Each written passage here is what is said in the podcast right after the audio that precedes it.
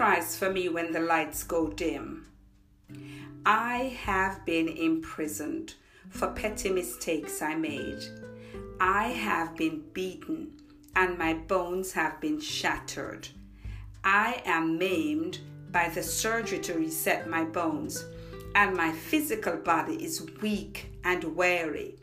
But they cannot break my spirit, and they will not have my mind. I limp like an old man because of the beatings during my imprisonment. Those set to guard will answer to God Himself. I shuffle to get out of the rain, but the real rain rests within my mind. All the wickedness I encountered where dark days turned into even darker nights, where only a few listened and only a few understood the dangers of incarceration but they cannot break my spirit and they cannot take my mind. I served 11 of a 54 years prison sentence for petty crimes. Who cries for me now? The experience left me unable to work. I cannot get any services as I am not worthy. I received cruel and unusual punishment by a system designed to enslave and to oppress. But they will not break my spirit and they will not have my mind. I have to report to a parole officer every week and pay a fee. The system is still taking that which I cannot earn and do not have. I cannot live in regret, though I wish I made wiser choices. Succumbing to a penal system is signing a warrant to live like an hamster.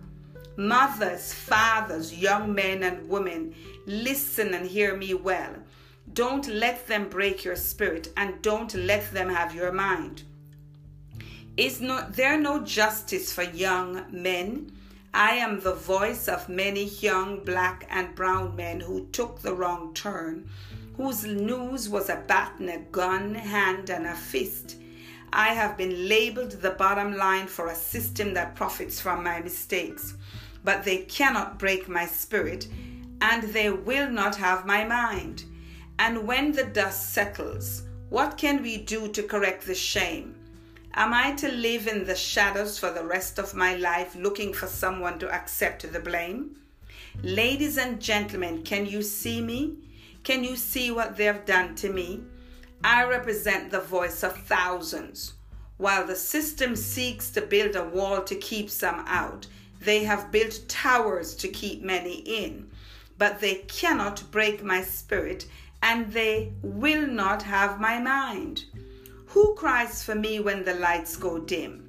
Young men, listen and listen well. It is my mother, my father, my sister, my brother, and the children I may never have who cry for me when the lights go dim. Not the system, not the values they preach and fail to practice. I have served my time.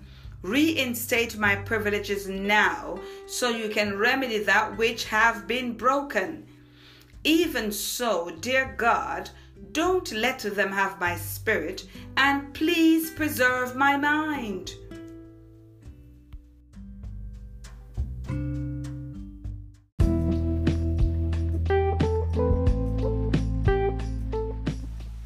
Leveraging cultural competencies in the global classroom. Firms that have presence in multiple countries, cultures, and subcultures are challenged in finding ways to leverage cultural competencies in the work environment. Globalization requires acute understanding of local cultures. Global organizations are more successful when they recognize the cultural impact of local business units on the execution of the firm's strategy.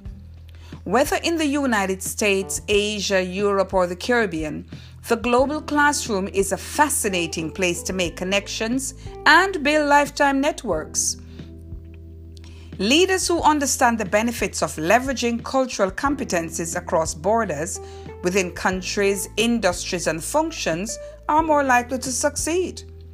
The changing global landscape is the fundamental reason why contemporary leaders need to develop cultural competencies.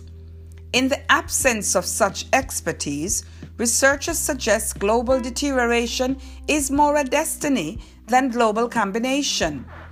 A firm's culture drives its climate, which sets the tone for how people interact at work.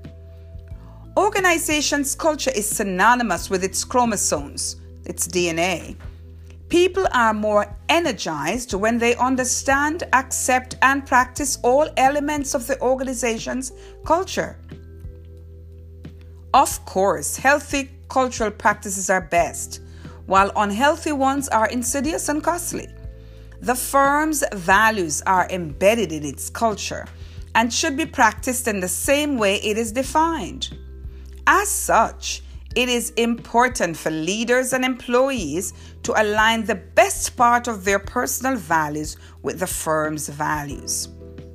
When employees become dissatisfied with how leaders practice the firm's values, productivity is impacted, innovation becomes stifled, and cognitive dissonance replaces affective commitment.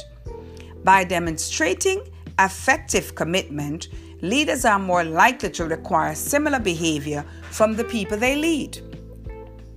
Affective commitment includes emotionally connected employees who identify with and actively promote personal and organizational growth. Continuous commitment focuses on the cost versus benefit of leaving or staying with the organization. Normative commitment focuses on the personal obligation to the organization as the primary reason for not leaving. The authors suggest that organizations are more likely to institutionalize methods of increasing affective and normative commitment without increasing continuous commitment.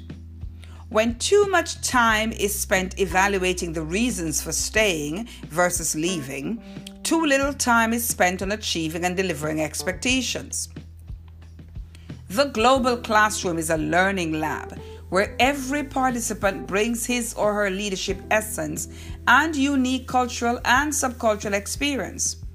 In fact, it is an opportunity to identify the many layers of cultural influence in the work environment. The idea is to use a variety of skills to leverage these competencies in the achievement of the firm's goals and objectives.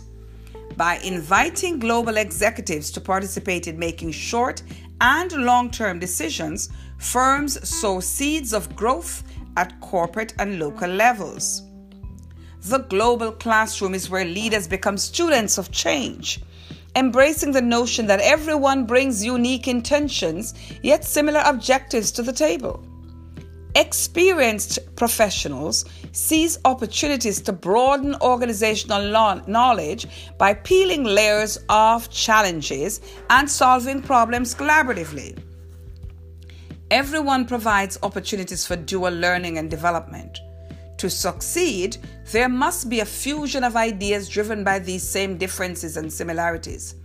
By leveraging cultural competencies, the firm provides opportunities for different trajectories to merge into successful outcomes. History has shown that these vectors often lead to the next best thing. Collaborative learning is evident when culturally and functionally diverse teams overcome communication obstacles by building bridges of understanding and working diligently in the achievement of the firm's goals and objectives. My fellow consultants and coaches can relate to the euphoric feeling of accomplishment at the end of each assignment. I remain grateful to the hundreds of men and women I have met and worked with in the global classroom over the past 20 years. I applaud all of you for your dedication to learning, sharing, and growing. Thank you for listening to this podcast. I welcome your comments and questions. My name is Pauline Wallner, and I'm the Managing Director of NMWB Global Management Services, an international management consulting firm specializing in multiple learning methods, including action learning. For more information, visit www.nmwbglobal.com. Leveraging cultural competencies in the global classroom. Firms that have presence in multiple countries, cultures, and subcultures are challenged in finding ways to leverage cultural competencies in the work environment. Globalization requires acute understanding of local cultures. Global organizations are more successful when they recognize the cultural impact of local business units on the execution of the firm's strategy. Whether in the United States, Asia, Europe, or the Caribbean, the global classroom is a fascinating place to make connections and build lifetime networks. Leaders who understand the benefits of leveraging cultural competencies across borders within countries, industries, and functions are more likely to succeed. The changing global landscape is the fundamental reason why contemporary leaders need to develop cultural competencies. In the absence of such expertise, researchers suggest global deterioration is more a destiny than global combination. A firm's culture drives its climate, which sets the tone for how people interact at work.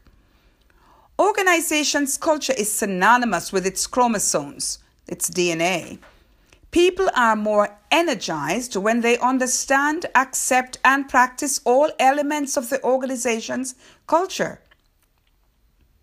Of course, healthy cultural practices are best, while unhealthy ones are insidious and costly. The firm's values are embedded in its culture and should be practiced in the same way it is defined.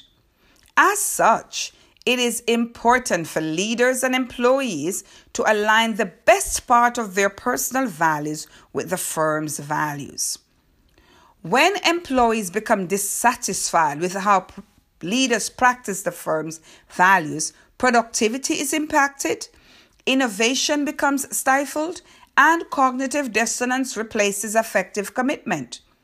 By demonstrating affective commitment, leaders are more likely to require similar behavior from the people they lead. Affective commitment includes emotionally connected employees who identify with and actively promote personal and organizational growth.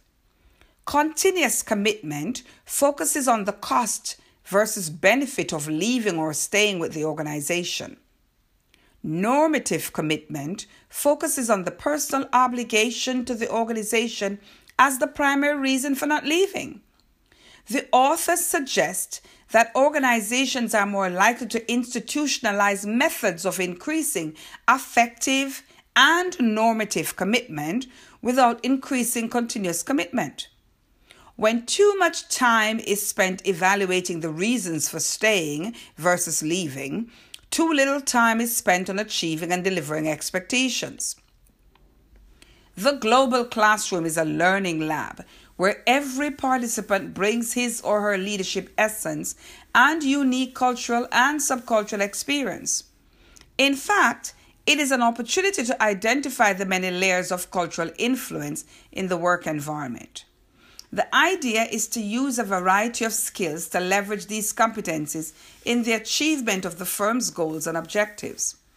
By inviting global executives to participate in making short and long term decisions, firms sow seeds of growth at corporate and local levels. The global classroom is where leaders become students of change embracing the notion that everyone brings unique intentions yet similar objectives to the table. Experienced professionals seize opportunities to broaden organizational knowledge by peeling layers of challenges and solving problems collaboratively.